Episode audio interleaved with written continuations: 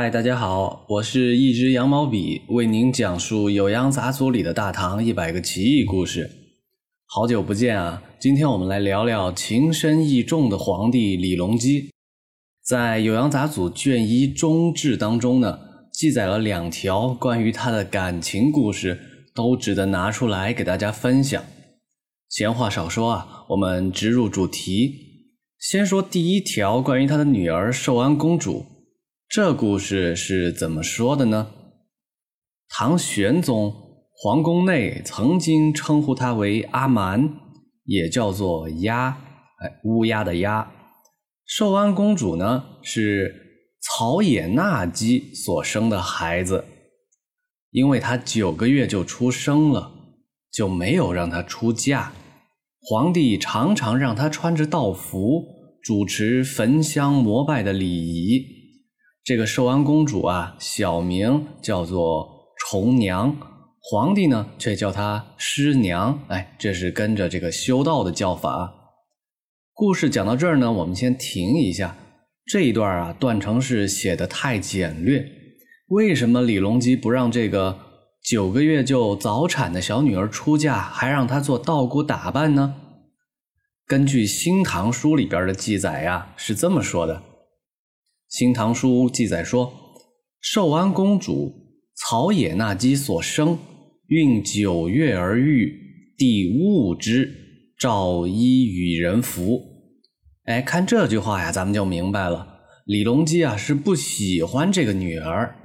女孩的母亲呢是来自中亚曹国的狐女，李隆基啊只是宠幸了一次。哎，原本想着金风玉露一相逢，一夜欢愉也就罢了，却没想到呢，那边传来了怀孕的喜讯。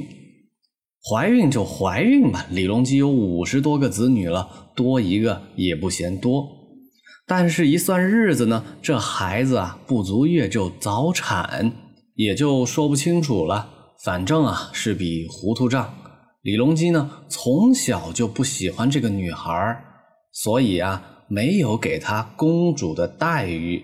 到了出嫁的年龄呢，哎，也不让她嫁出去，送给她道袍，就让她在宫里潜心修道，别嫁人了。这就是这个故事的前半段。咱们接着看后半段啊，剧情出现了转折。后半段说，当唐玄宗李隆基成为太上皇的时候。他的孙子呢，当时的广平王李煜，哎，也就是后来的唐代宗，前来问候自家的这位爷爷太上皇。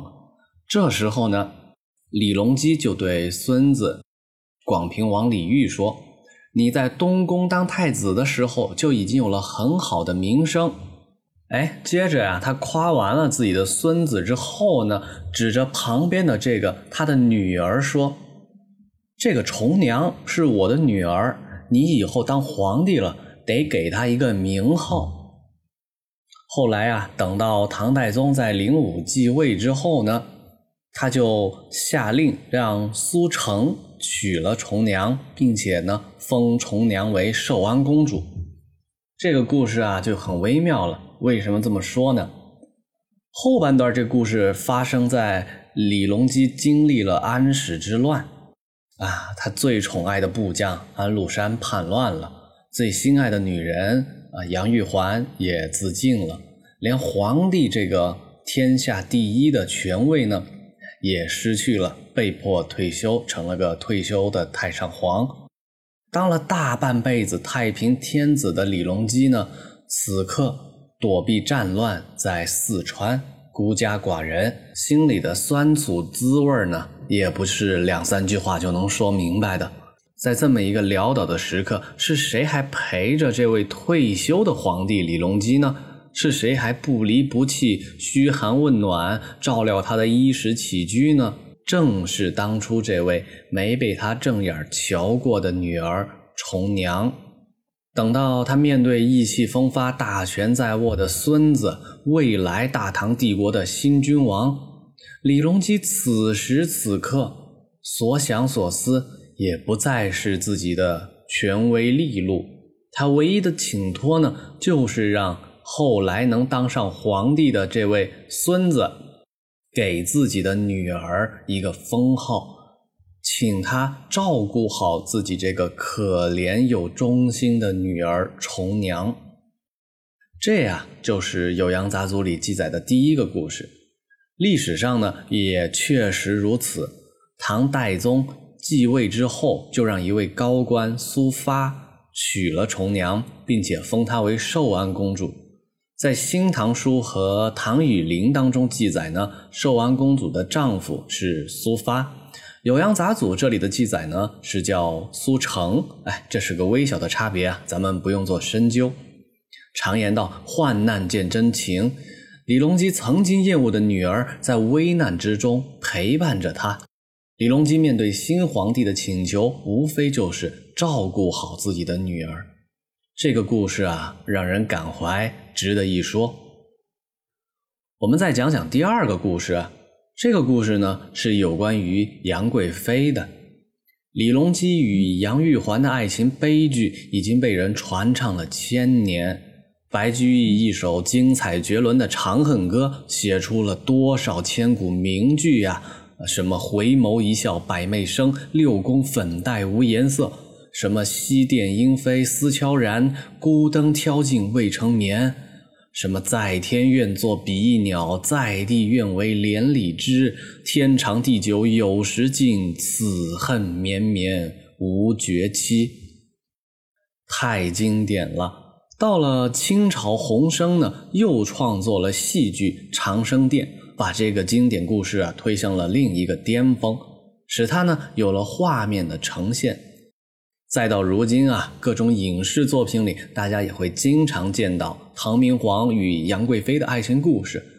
这个故事啊，简直可以算是所有中国人想象爱情时候的共同憧憬之一啊。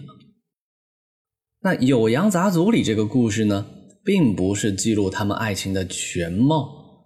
我认为呢，它是在有关唐明皇与杨贵妃这一出爱情悲剧大戏里，增添了一段篇幅不长却又浓墨重彩的注脚。《酉阳杂族记载啊，天宝末年，交趾国进贡了龙脑，这个东西啊，就长得跟蚕蛹一样的形状。根据波斯国的说法是呢，老龙脑树的树节上才会长这个东西，在皇宫里啊被称为瑞龙脑。哎，刚才提到的交趾国呀，也就是越南；波斯国呢，就是现在的伊朗啊，都是外国那边进贡来的珍品哈。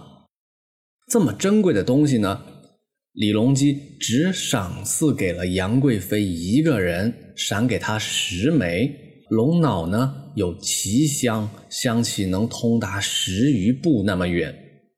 故事呢发生在一个夏天，李隆基皇帝跟亲王一块儿下棋，就命令啊宫廷的第一乐师，著名的当时的琵琶圣手贺怀志，独自呢在一旁弹琵琶助兴。